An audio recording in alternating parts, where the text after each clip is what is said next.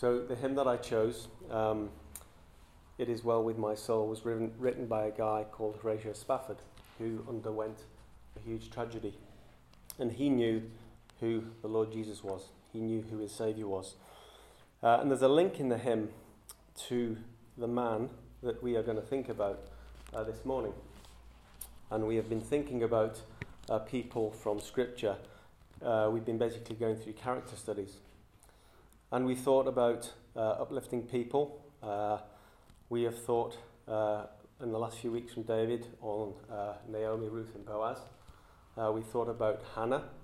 Uh, we've had an in depth character study of Peter. And uh, one thing that we will clearly know from all these people is that they were human. Uh, they were all touched by God, as you and I have. And to a lot of them, there is a, a very positive um, uh, inspirational, I guess, um, message. Uh, and I'm not going to buck the trend today um, with uh, somebody who is inspirational. But maybe if you're going through a particular tough time, then the person that you don't want next to you uh, is Bildad the Shuhite. Um, I know for some of you, so let's get it out of the way now, that, that conjures up the picture of a, a very small man. Steve knew I was going to say that. Uh, that kind of. so, and so, so there's no link there. Um, but it reminds me of my grandfather's humour. And for those of you who knew him, you might say that I have his humour. So let's just get that little uh, up the shoe out of the way now. My so, he, big shoes. so he wasn't the size of a shoe, but he was from a place over there, you know, somewhere. Um, and he was hence called Shuhite. Who was he? Well, he's referred to as one of Job's uh, miserable comforters. And let's just read uh, a few verses from the book of Job, please. And I would start at the outset by saying, while Bildad really stuck the knife into his, to his pal, use the word loosely, pal, uh, when his pal was undergoing uh, a horrendous time. Uh, let's not denigrate him um, and, and totally, you know, kick the guy into touch um, because we're all human. And there were some things that Bildad and his two other friends, uh, Zophar and Eliphaz, did, did all right. But when it came to the crunch, boy, you wouldn't want it to be in Job's shoes. So, Job chapter 1 and verse 1.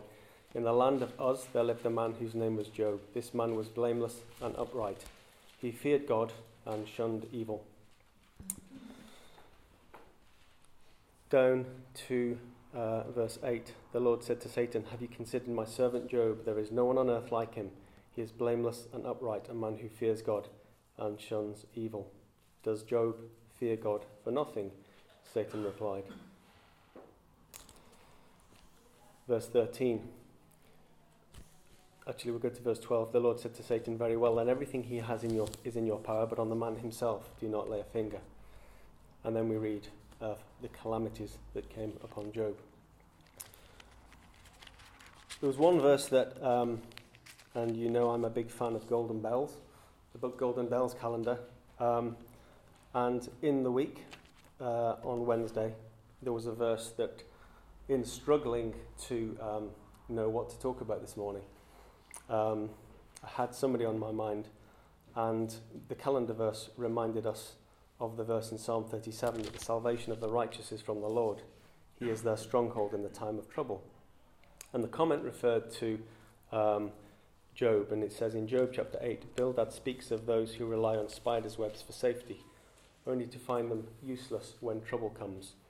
The Christian has a stronghold during difficult times, the Saviour himself. He can never fail just going slightly tangentially. So, the, the thought of that message uh, on the 29th of June was about how the Lord Jesus is our stronghold in times of trouble. And I've been in parallel reading a, a book which goes through the days of the year. And on June 29th, the one I read in the evening, it was about the parable, parable of the sower. So, lesson one is the amazing power of the Holy Spirit often when we need it. And so, the first part was the salvation of righteousness was from, from, from the Lord. He is the stronghold in the time of trouble. And in my evening reading, the message was, What's choking you? And in the parable of the sower, Jesus said, Still others, like seed sown among thorns, hear the word.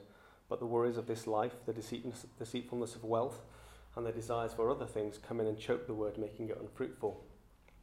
In this parable, uh, the problem is not the sower or the seed, it's the soil.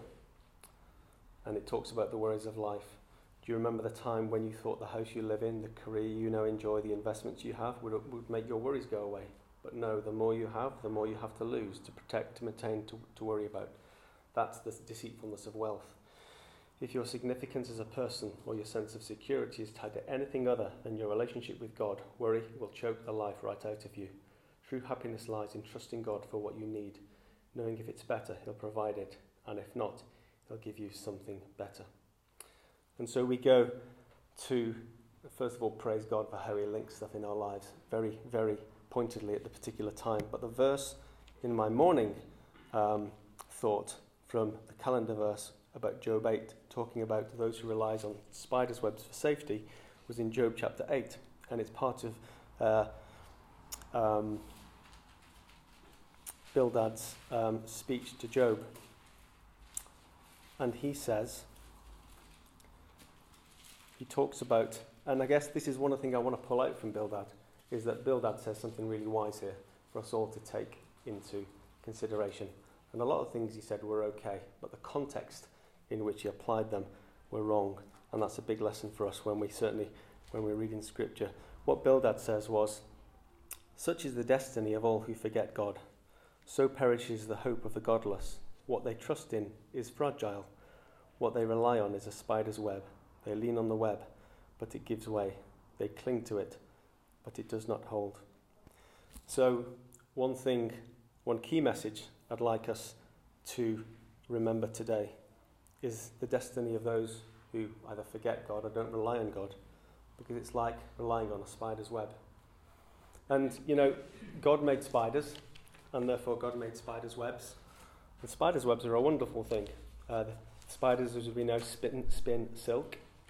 Did you know that the tensile strength of, of silk is um, greater than that of steel? No, I'm sure somebody like Steve would have known that. But uh, well, maybe, maybe you would, maybe you wouldn't. But do you know that? The tensile strength of silk is greater than that of stainless steel. So that's the strength of something under stress, under, under tension. Silk has a greater um, strength than steel. And yet we hear here in the Bible that those who forget God, and we know the actual strength of the spider's web. Because if I drop this onto a spider's web, it would break. So while in itself being a wonderful material that God made, um, the analogy here is that the actual strength of the thing when the weight crushes on it is like when we forget God and we put our hope and trust in something else. I have a summary here on the three, uh, as they're often called, miserable comforters to Job Eliphaz, Bildad, and Zophar. And this says Few people in history have experienced the kind of tragedy that, tr- that crushed Job. He lost everything. His children were killed, his possessions and wealth were taken, his wife turned her back on him, and his health was broken, all in a matter of days. Upon learning of Job's difficulties, some of his friends came to help. Eliphaz, Bildad, and Zophar were shocked when they found Job. They wept for him they tore their clothes and put dust on their heads in acts of sorrow. They sat in silence with Job for seven days. Why did his friends remain silent for so long? One ancient Jewish tradition teaches that people who come to comfort someone in mourning should not speak until the mourner speaks. That is a wise tradition, for often the best response to another person's suffering is to say nothing. If Job's losses were his first test and his painful boils his second, then his friends provided a third and perhaps most frustrating test. When Job finally vented his grief, each of the friends took turn attempting to explain Job's agony. They heard Job's questions as arrogant claims of not deserving such suffering rather than expressions of deep grief and misunderstanding. They offered answers that only served to make Job's pain go deeper. Eliphaz appeared to personal experience. Bildad pointed to universal wisdom. Uh, and Zophar declared what he felt was common sense. They all agreed that Job's problems were his own doing and that he needed to repent. As I said, the hymn that we sung, um, and if I don't refer back to the hymn, if I forget that, somebody put their hand up because there is a clear link. Because um, we'll, we'll, we'll summarise um, what those guys did right for him. We'll summarise Bildad's message. But even, you know, in today's world, there are people who maybe go through terrible suffering, um, and the finger is pointed, and maybe it is said, well, you must have done something wrong to go through that. Um, and we'll see that um, scripturally that uh, is is not as, as, I've, I've, as I've just suggested. So, what was Bildad's message to Job? Well, he's first mention, mentioned in chapter 2 and verse 11 as of one of three friends who come to comfort Job. Bildad, along with Eliphaz and Zophar, they visit him after they hear of the calamity that's befallen him. And when Bildad arrives, he can't believe the horrific nature of Job's condition. He mourns silently with Job for seven days, and that is, uh, we're told that in Job chapter 2, verses 12 to 13. When they saw him from a distance, they could hardly recognize him and began to weep aloud. And they tore their robes and sprinkled dust on their heads. Then they sat on the ground with him for seven days and seven nights. No one said a word to him because they saw how great his suffering was. I mean, you know, we've all been in a situation where we've been tired, we've maybe not, not looked great, we've been ill, but I don't think any of us has been in a situation where, from a distance, somebody sees us and they begin to weep and tear their robes.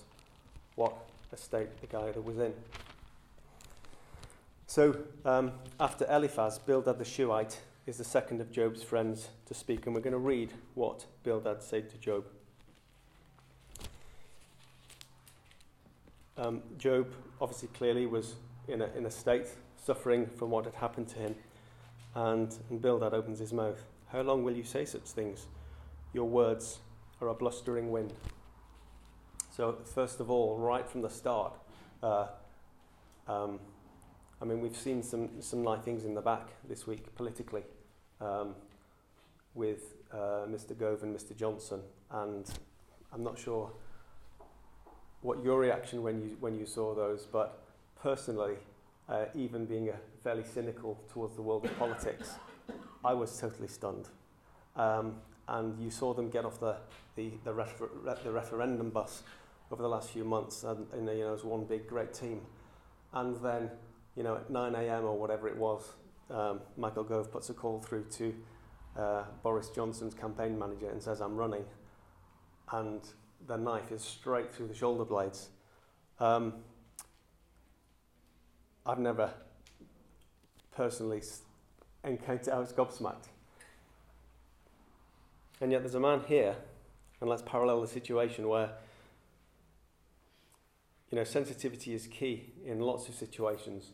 And when somebody's suffering, then sensitivity is key. And Bildad says, Your words are a blustering wind.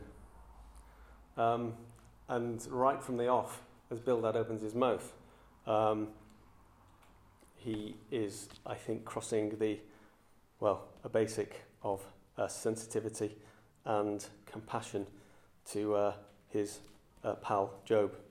Your words are a blustering wind. Does God pervert justice? Does the Almighty pervert what is right? When your children sinned against him, he gave them over to the penalty of their sin. But if you will seek God earnestly, and plead with the Almighty. If you are pure and upright, even now he will rouse himself on your behalf and restore you to your prosperous state. Your beginnings will seem humble, so prosperous will your future be. Ask the former generations and find out what their ancestors learned. For we were born only yesterday and know nothing, and our days on earth are but a shadow. Will they not instruct you and tell you? Will they not bring forth words from their understanding? Can papyrus grow tall where there is no marsh? Can reeds thrive without water? While still growing and uncut, they wither more quickly than grass. Such is the destiny of all who forget God. So perishes the hope of the godless. What they trust in is fragile. What they rely on is a spider's web. What they lean on the web, but it gives way. They cling to it, but it does not hold. They are like a well watered plant in the sunshine, spreading its shoots over the garden. It entwines its roots round a pile of rocks and looks for a place among the stones.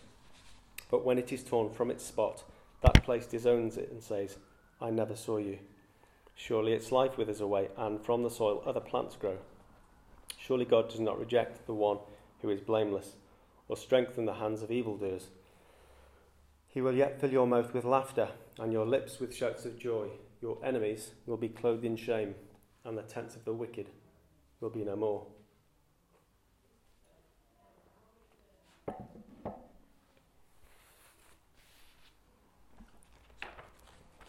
So, I have some uh, fairly in depth notes here, and for the sake of time, we're only really going to focus, I think, on the first speech that Bildad makes, and we'll, we'll kind of allude to the second and the third. Um, Eliphaz um, does begin courteously uh, when he starts to speak to Job. Um, someone has noted that Job basically is accused of being a windbag by his friend Bildad. Um, and he says basically in his message that, you know, if you, um, if you repent, then everything that you had will be restored. If you seek God earnestly and plead with God, if you're pure and upright, he will raise himself on your behalf and he will restore you to your prosperous state. Um, the implication of Bildad's speech is that Job isn't pure and upright. Well, we know from verse 1 that he is. Um, and the other implication from Bildad's speech is that material prosperity is linked to our righteous behavior. And we know that's tr- not true, don't we? And Job responds in, in, in chapter 9 with a wish that he could plead his, plead his case before God and he laments the fact that there is nobody to intervene on his behalf. So we'll look a little bit, as I said, at what uh, Bildad says in chapter 8, and then we'll um, think of some thoughts around his friends, and then think of um, maybe the best counsellor that there is and that the world has ever seen. So, Bildad doesn't give a word of apology or any touch of friendly sympathy. There is no attempt, attempt to soothe or to calm the sufferer. Um, somebody's also described Bildad as um, um, a staunch ramrod traditionalist, the one who sees all issues in black and white, and who prides himself on his straightforward, no nonsense approach. And again, maybe that's a, a we would we would automatically think that um, that type of approach to somebody in Job's situation wouldn't be the right one. But that's the approach he took. Bildad, Bildad was quick to rebuke Job for his strong words, but he didn't consider why Job spoke that way. He heard Job's words, but he didn't consider his plan.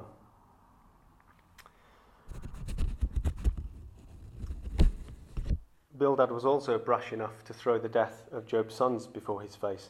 If your sons have sinned against him, he has cast them away for that transgression.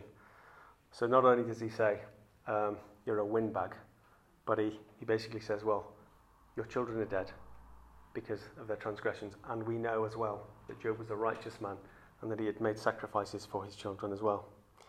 Um, and there was an arrogant certainty for Bildad that Job's children had just got what they deserved. Having uh, think if we go through actually more of the same with Bildad, um, we'll probably get ourselves into a rut of he said this and he said this, and uh, we get, I guess, we get the message. I'm going to summarise um, Bildad's second speech, where uh, in Job 18 he focuses on the theme that God punishes the wicked, and his logic is that since God, since Job is being punished, then he must have done something wrong. And in Job 19, Job responds with a plea. He just says, I want to be left alone. How long will you torment me and crush me with words? In verse 21 of Job 18, in Job 19, he asks for his friend's pity. And uh, Job declares that God is alive and knows all things, and God would be the one to judge him fairly. Um, and that Job confirms, in, in, in, confirms to Bildad that Job puts his trust in God. In the third speech, in Job 25, um, Bildad focuses on the idea that a person can't be righteous before God. And the centre of the very brief chapter, that chapter 25, is that how can a man be in the right before God? How can he who is born of a woman be pure? And Job answers with sarcasm, arguing that um, only God can know all things and fully understand the situation. So, what did the three friends have wrong, and what did they have right? Um, so they did three things right, which can be seen in, in Job chapter 2, verses 11 to 13. Their approach was right. Um, their very initial approach, and, and of a 40 odd chapter book, the, the first, it's kind of summarized in the, in, the, in the second chapter. They came to him when he was in suffering, first. Second, they empathized with him. They began to weep out loud, out loud and they tore their robes and sprinkled dust on their heads. And third, they spent time with him. Verse 13 says, As we thought, they were with him for seven days before they offered their advice, and they commiserated with their friend in silence. As we've thought, their silence didn't last forever, and the three men gave a series of speeches to Job, which are recorded, as we know, chapters 4 to 25. Um, and one of the things we can learn is um, to take things in context and quote them in context and get things right, which often, you know, we might get the wrong end of the stick. But the speeches of Job's three friends, as we've thought, include many inaccuracies, uh, primarily involving why God allows people to suffer. And I would say right at the outset, I should have said it at the outset, um, that I'm no expert on suffering. Um, I've had my tough times, and they're individual to me, as have you. Um, but these friends' overarching belief was um, that Job was suffering because he'd done something wrong. And as a result, they repeatedly encouraged Job to admit his wrong and repent so that God would bless him again. Um, and right at the end of Job, chapter 42, God condemned their advice. He said, I'm angry with you, Eliphaz, and your two friends, because you've not spoken the truth about me. Um, and there's a lesson there for us, as I've just already mentioned, is um, as we thought of the my intro to this, which was about knowing who Jesus is on a daily basis, is um, if we know the truth about God, then we will be able to um, clearly know Him better, but minister to those who in our circle who are in need. So, for this reason, we should always be careful about how we interpret individual verses from Job, and it's certainly unwise in um, in lots of parts of the Bible to pull an isolated verse uh, in our understanding of God, but certainly in Job. Um, and so, probably a worthwhile thing if we're reading from some, one of the speeches of Eliphaz or Zophar or Bildad, um, we're not necessarily be sure that it does accurately reflect the character of God. Context, as we know, uh, in life is important, and certainly context of verses in the Bible is important. We do know from the book of Job uh, that God erred in overstating his righteousness. That's in chapter 42, because we, we know that he'd done nothing to deserve his suffering. Doesn't mean he was sinless, we know he wasn't, but we know that he hadn't done anything to deserve his suffering because that came from Satan's wish to test him. And the, trobes, the, the trials Job endured were not related to his behavior. Instead, God used the sufferings as a test and as a part of his sovereign plan in Job's life. Uh, following Job's time of suffering, God blessed Job with twice as much as he had before. We can learn a lot, as we thought, from the example of Job and his friends. Uh, when we're aware of a friend who is hurting, we can follow the positive example of these men by going to the person, um, mourning with them, sympathizing with them, empathizing with them, spending time um, we always need to be careful around that, don't we? Um, and again, there are people in our circle who maybe sometimes uh, it's we would more appropriately take that from. But even maybe if there are people who are not in our maybe uh, close friendship circle, then that shouldn't discourage us from appropriately sending a text, sending an email, whatever it might be, uh, to help and to encourage. We can gain wisdom uh, from what uh, Bildad and co did wrong. Uh, we shouldn't assume that troubles are a sure sign of God's judgment. Um, instead of telling a hurting person to admit they're wrong and repent when we don't know the reason, we certainly can join together and encourage friends uh, and those we know who are uh, in difficult circumstances um, of the constancy of who God is. Uh, we, we uh, Steve referred in our remembrance to the rock that is higher than we are, um, and we know that God sees our pain and has a purpose in it.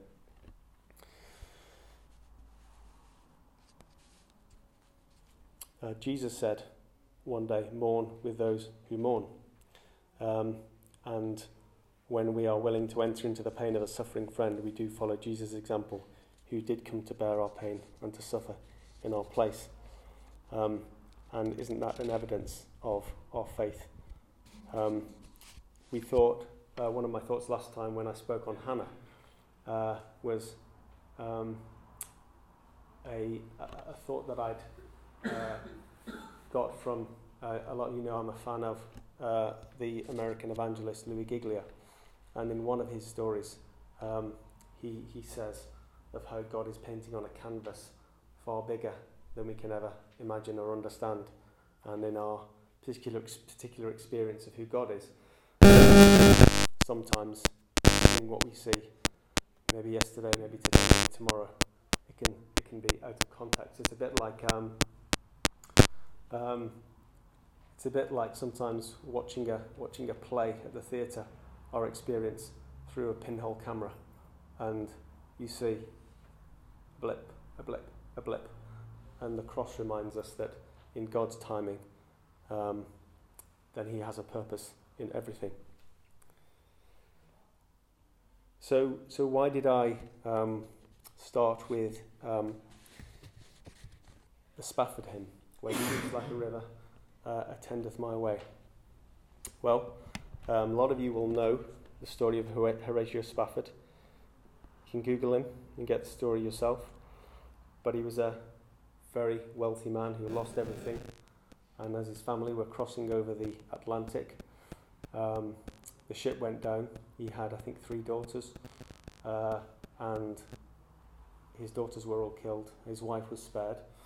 Um, and he uh, had a faith strong enough to write the hymn, When Peace Like a River Attendeth My Way, which I think, um, you know, what would we do? What is our faith like? And the hymn of the man, the, the, the, faith of the man and the hymn that he wrote encourages us today. Um, not sure whether many of you know about uh, the later years of Horatio Spafford. So the boat that um, his family were travelling on in the Atlantic in the 1880s, I think it's 1870s or 80s, was called the Ville du Havre. That was a French boat, by the way. Um, and his wife uh, gave birth to three more children. On February the 11th, 1880, their son Horatio Goertner Spafford died at the age of three of scarlet fever. fever. Their daughters were Bertha Hedges Spafford, born the 24th of March 1878, Grace Spafford, born 18th of January 1881. And this is why I, my, my thought process had been pricked about this hymn because I'd read it before. Their Presbyterian church regarded their tragedy as divine punishment. In response, the Spaffords formed their own messianic sect, dubbed the Overcomers by American press. In August 1881, the Spaffords set out for Jerusalem as a party of 13 adults and three children and set up the American colony Colony members, later joined by Swedish Christians, engaged in philanthropic work among the people of Jerusalem, regardless of their religious affiliation and without proselytizing motives, thereby gaining the trust of the local Muslim, Jewish, and Christian communities. During and immediately after World War I, the American colony played a critical role in supporting these communities through the great suffering and deprivations of the Eastern Front by running soup, soup kitchens, hospital, hospitals, orphanages, and other charitable, ventures. Four days shy of his 60th birthday, Horatio Spafford died on the October the 16th, 1888, of malaria and was buried in Mount Zion Cemetery, Jerusalem. So it wasn't just Job who uh, um, suffered uh, clearly, who suffered the accusation that um,